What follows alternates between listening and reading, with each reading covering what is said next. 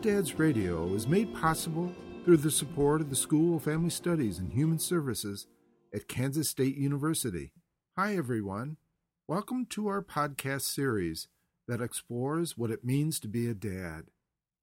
I'm Chuck Smith, grandfather and parent educator, and I'll be your host for the program. This is About Dads podcast number three Grandfathers in Books for Young Children. In the last podcast, I explored the importance of grandfathers. In this podcast, I will introduce four picture books that feature grandfathers and older men. All the books should be available in your public library. Story time is a powerful way to reach children's minds. Great authors never preach. Instead, they place important themes in a dramatic context. The experience of drama serves as a motivator and makes a memorable impression. I visited a large bookstore last week looking for new picture books for this podcast. Although many books featured mothers, I found only one where a father was part of the story, and none that included grandfathers. Let's begin with one of my favorite older books about grandfathers, Knots on a Counting Rope by Bill and John Archambault, illustrated with gentle and glowing watercolors by Ted Rand. The story is a loving exchange between an Indian grandfather and grandson who sit close to each other at night, surrounded by the glow of a campfire. The theme is about love, hope, and courage Tell me the story again, grandfather. Tell me who I am. I have told you many times, boy. You know the story by heart. But it sounds better when you tell it, grandfather. Then listen carefully. This may be the last telling. No, no, grandfather. There will never be a last time. Promise me that. Promise me. I promise you nothing, boy. I love you. That is better than a promise. And I love you, grandfather, but tell me the story again, please. The grandfather tells the story of the child's birth and of the power of that moment, for the child was in great danger. And I was born strong, wasn't I, grandfather? No, you were not strong. You were sick and frail. We thought you would die. But I didn't die, did I? Tell me about that, grandfather. As we listen to their exchange, we discover the great adversity the boy faces and the strength he gains from the relationship with his grandfather.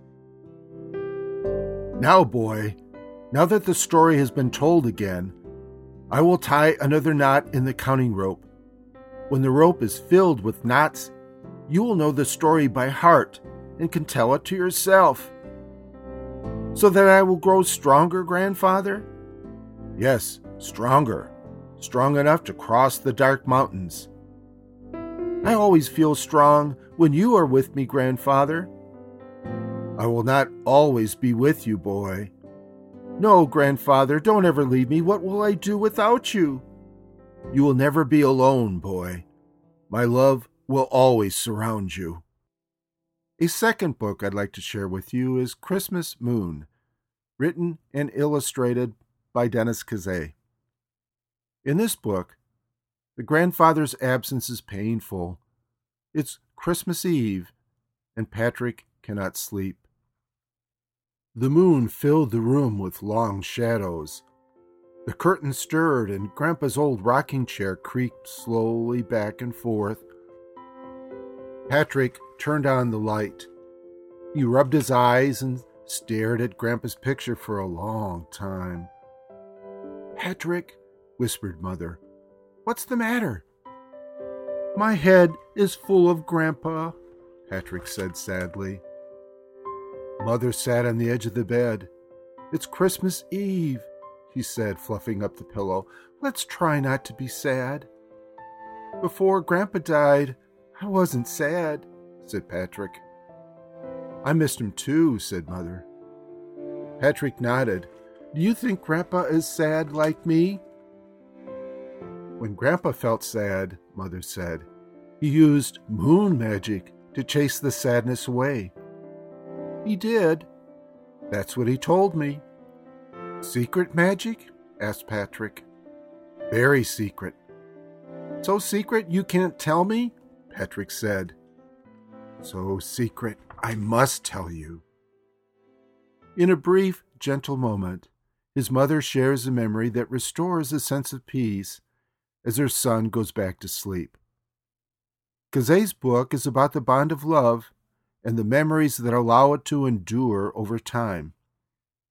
My last two books feature men who are like grandfather figures. The Dump Man's Treasures was written by Lynn Plourde and illustrated by Mary Beth Owens. Back when dumps were called dumps, not landfills or recycling centers, way up in the northeast corner of the United States, in a small village of Shiretown, Maine, Mr. Pottle was the dump man. He certainly would answer if someone called him by his real names, Bill or Mr. Pottle. But most folks just called him the dump man. He didn't mind. That was his job, and he loved it. And oh, the treasures he'd find. Mr. Pottle was an eccentric man with curly white hair. What others see as junk, an old rocker, a wobbly globe, a rusty weather vane, he sees something worth keeping.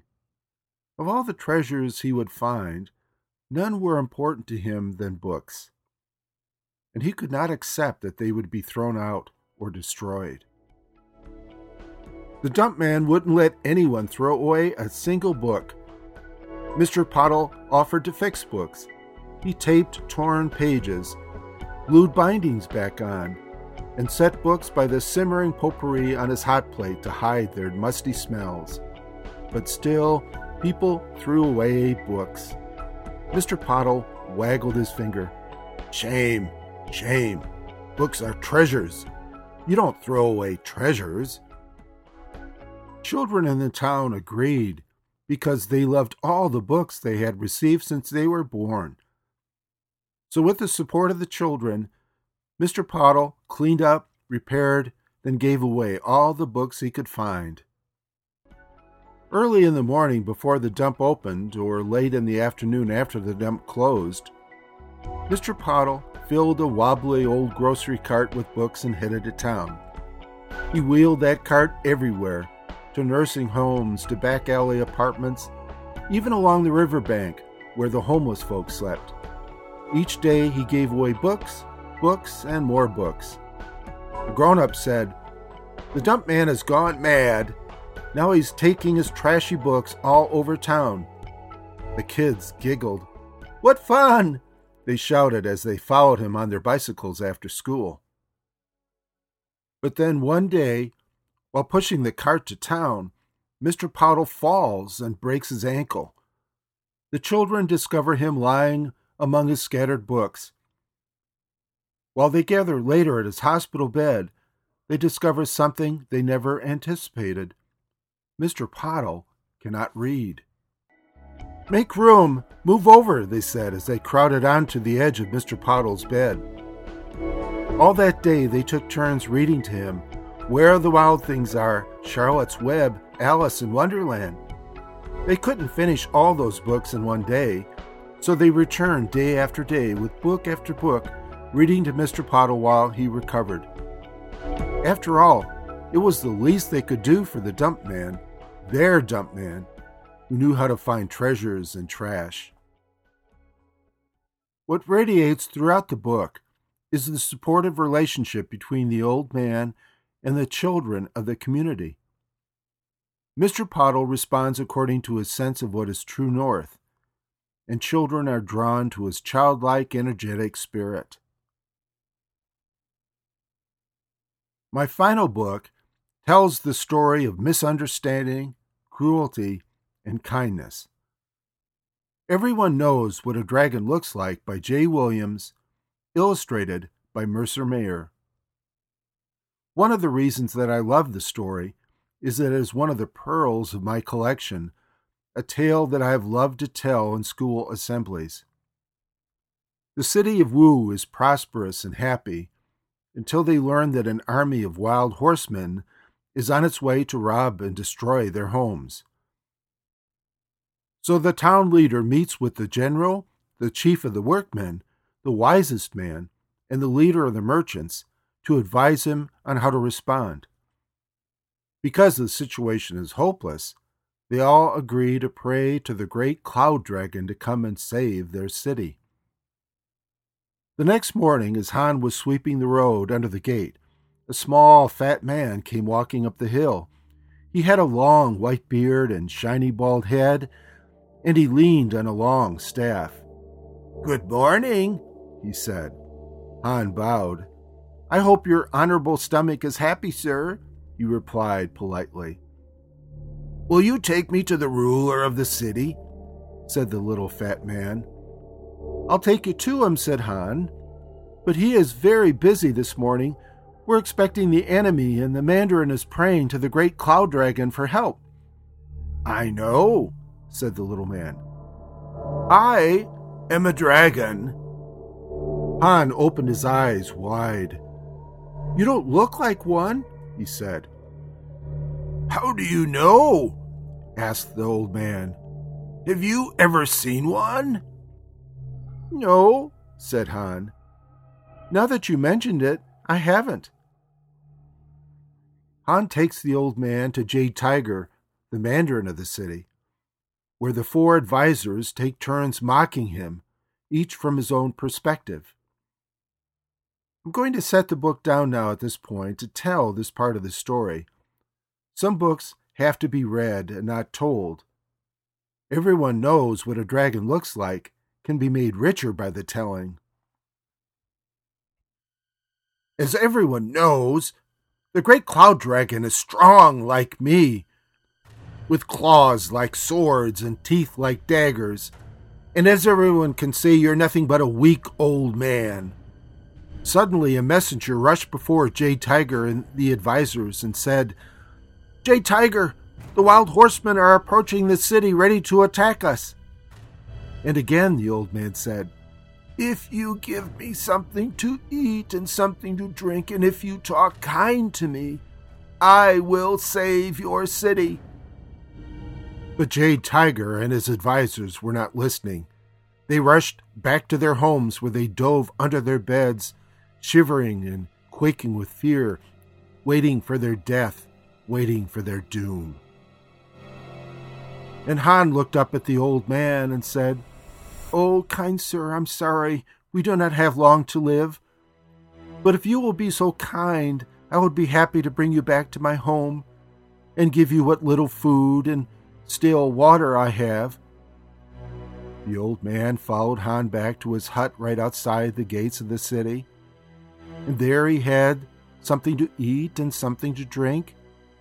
And when he was done, he pushed his chair back from the table and looked at Han because you gave me something to eat. You gave me something to drink. For your sake, I will save your city. And he picked up his staff and he walked out before the city walls. Now you could see those wild horsemen rushing toward the city. They were riding shaggy ponies and had greasy leather jackets with fur caps. They had their bows off their shoulders, ready to fire on the defenders on the city walls. The old man dropped his staff, put both hands on his hips, and took a deep breath and blew out. And a great wind came up, and storms appeared overhead. And the wind became more fierce and more fierce as it rushed across the plain, and it hit those wild horsemen with such fury that it knocked them back further and further away until they could bother that city no more. And the old man turned and looked at the defenders on the city walls, and glanced down and smiled at Han. And now he spoke, not in the voice of the old man, but in the voice of the great cloud dragon. And now, now you will see what the great cloud dragon really looks like. And three times he hit the ground with his staff once, twice, three times, And on the third time he let the staff fall to the ground, and as it fell, a puff of dust rose. And as the dust rose, so did the old man, slowly at first, then gathering speed, higher and higher. And as he rose, his body began to change. And once, where there was an old man's body, there grew a great dragon's body, with scales of gold, eyes like rubies as the face began to change, and teeth like daggers, and talons like swords. And three times the great dragon flew around the city of Wu and then drifted off into the sunset. Love, devotion, memories, and power, each found in the precious relationship between a child and grandfather. A loving relationship with the older generation contributes to a child's life. Stories provide meaning for this relationship and give words to its importance. Thanks for listening to this About Dad's podcast, brought to you through the support of the School of Family Studies and Human Services at Kansas State University. My name is Chuck Smith, and I am the producer and host for the series. For more information, visit our website at aboutdadsradio.com.